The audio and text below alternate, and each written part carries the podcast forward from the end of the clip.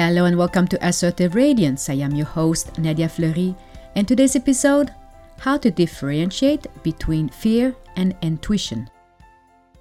I don't know if this ever happened to you when you're in a situation where you have to make a decision. Something that has been presented to you sound interesting or you feel like it would be worth investing in, but you're not sure. You wonder how to make a decision so you may feel like you should ask a friend. You may check online to see if there's any review on whatever is being offered to you. There are other times where it boils down to you. Is it going to serve you? Can you trust your instinct?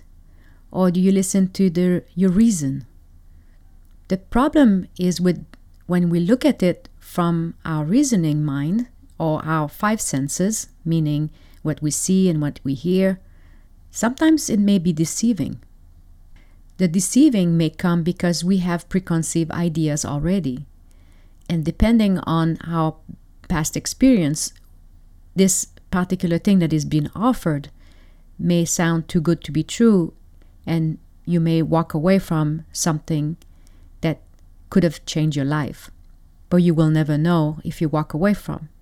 In this episode, I'm going to explain how to navigate between the feeling of fear and the proper intuition. So basically, the first thing to address is fear of what? So is it fear of losing something, like fear of losing money if I invest into something that is um, that could change my life, but it's expensive at this moment, and I'm afraid that I might not make the ROI on that investment? Or is it fear of pushing myself out of my comfort zone? Or is it fear of being taken advantage of? Or is it fear of failure? There's many different kind of fear hidden within your body. So the first thing is listen in. And I would say someone who has something that it will be life changing for you, that person should not put an, an absolute you have to answer now or the, the deal will go it, it, you should have some times to think about it. Personally, I, I would not force into. I know that it's a tactic in marketing to create a certain level of scarcity so that you act while you're thinking about it. And I get the urgency of creating this kind of promotion. But basically, for me, I treat my clients the same way as I want to be treated.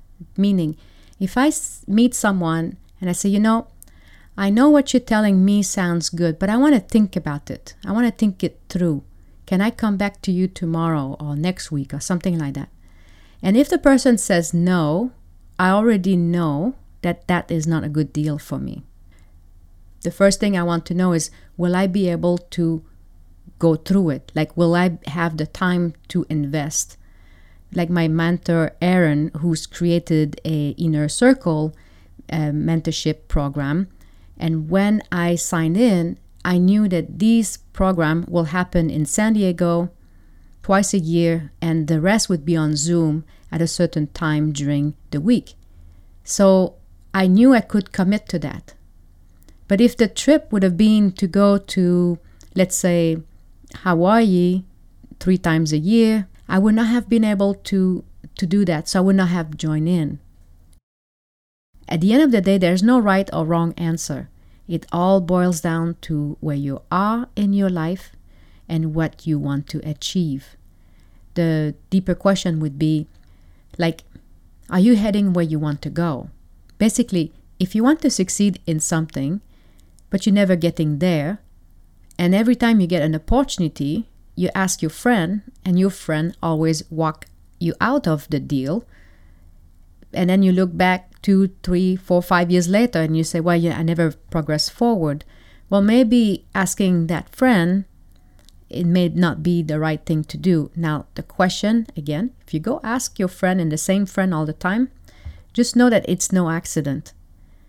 You may use your friend as the right person to ask the question to help you walk you out of the deal because there's hidden fear again of committing or feeling like you want to invest in yourself. Sometimes there's a worthiness in the background.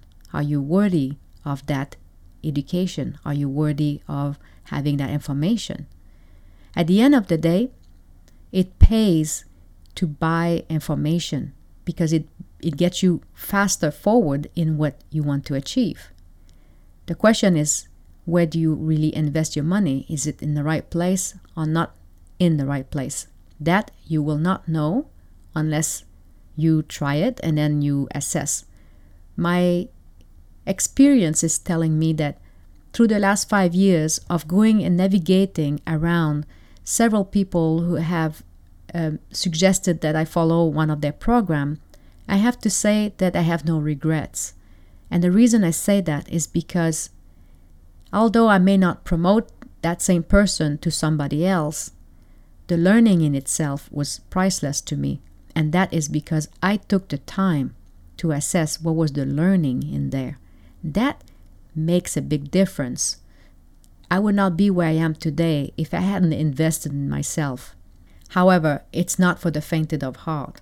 Many people wish to get started in a business or wish to have more success in life or more time and more money, and their biggest struggle is just to commit to improve something. It could be a, a, piece of education, it could be wanting to learn a new language, or it could be a software. You want to learn a new software that will help you out. The commitment can be challenging. And oftentimes when we don't want to commit is there's also fear in the back of it, but fear of failure. What what if I sign in into this but I don't enjoy it or whatever it is? like I, I, said earlier, there is no right or wrong answer on this. It all boils down to are you achieving the success you are looking for? Or are you heading where you want to go in life? Knowing what you want, knowing where you are heading, is key to knowing when some opportunity comes your way if it's the right thing to get on board with or not. Now, there's something I want to address is about being hungry. There's a public speaker named Les Brown that's really popular that is talking about being hungry. Like he means it from a place of do you want to succeed? Are you willing to commit to to better your life? And he uses the, the term being hungry from a place that if you want to achieve something, you've got to be willing to put the effort. Now, there is another part of being hungry is when you desperately looking for, let's just say, make a lot of money quickly. And you're looking for any opportunity that comes your way that sounds good. However, by being too hungry, you might make a decision to embark into something that is not going to serve you. And it's because you're hungry, your body is taking over your ability to think so you jump into something quickly, and you also will tend to get out of it quickly. That state of mind of being hungry, in your case, may not help you. I see it this way, and I'm going to make a parallel between being hungry and the magical kitchen.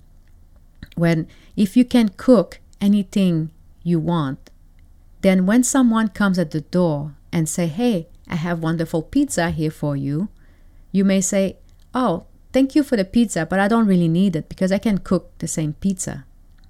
The, the dynamic between you and that person who come at the door and offer you something is different because you can actually start saying, Oh, I cook pizza also.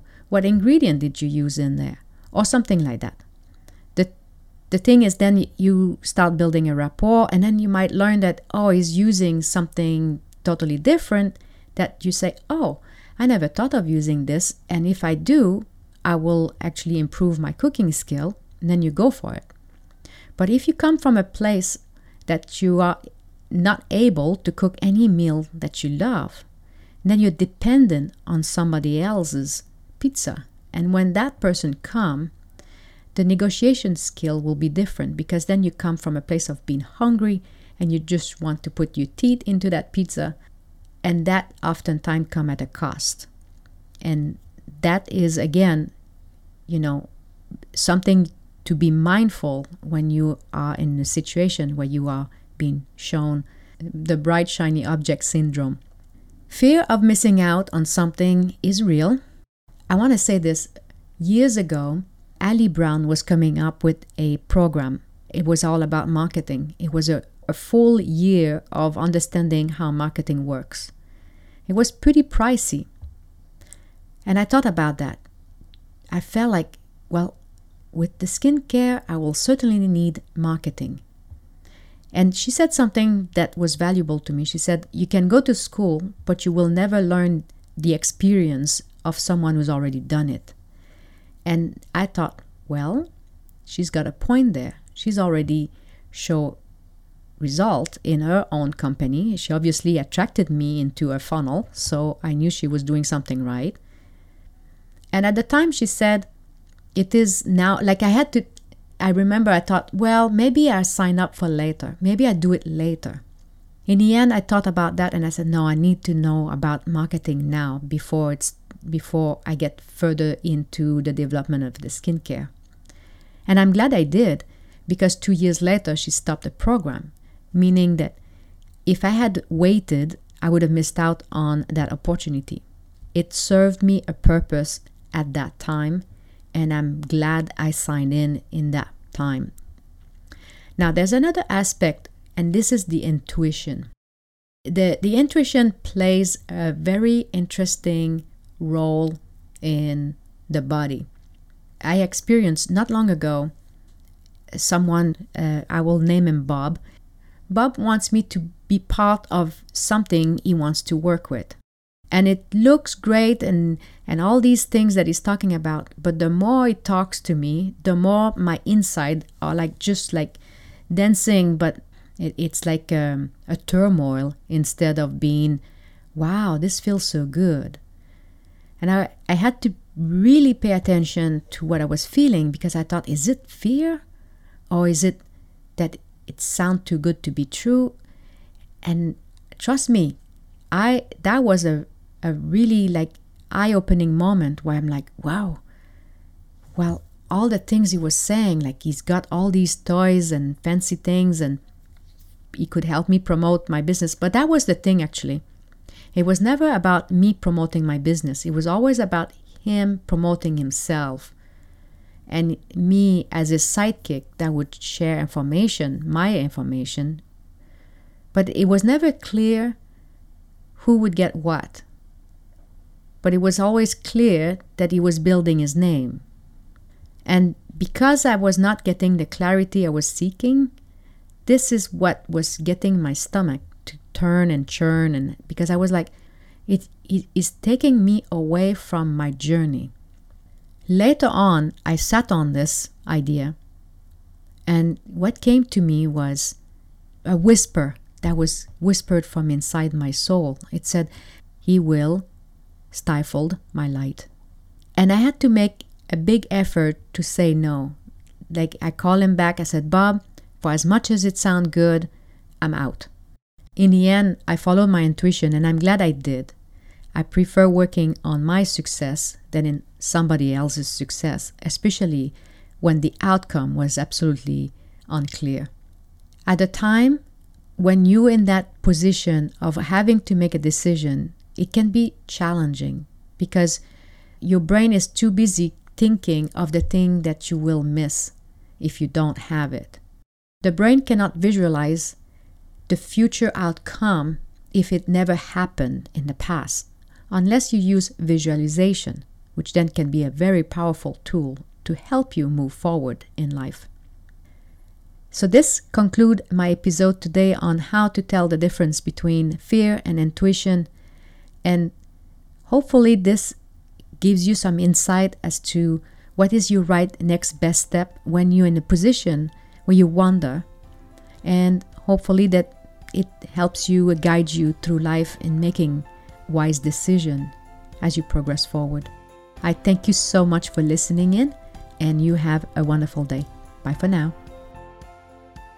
If you feel this information could help a friend, please share it if you have any question or comments, please reach out at ask at nadiafleury.com.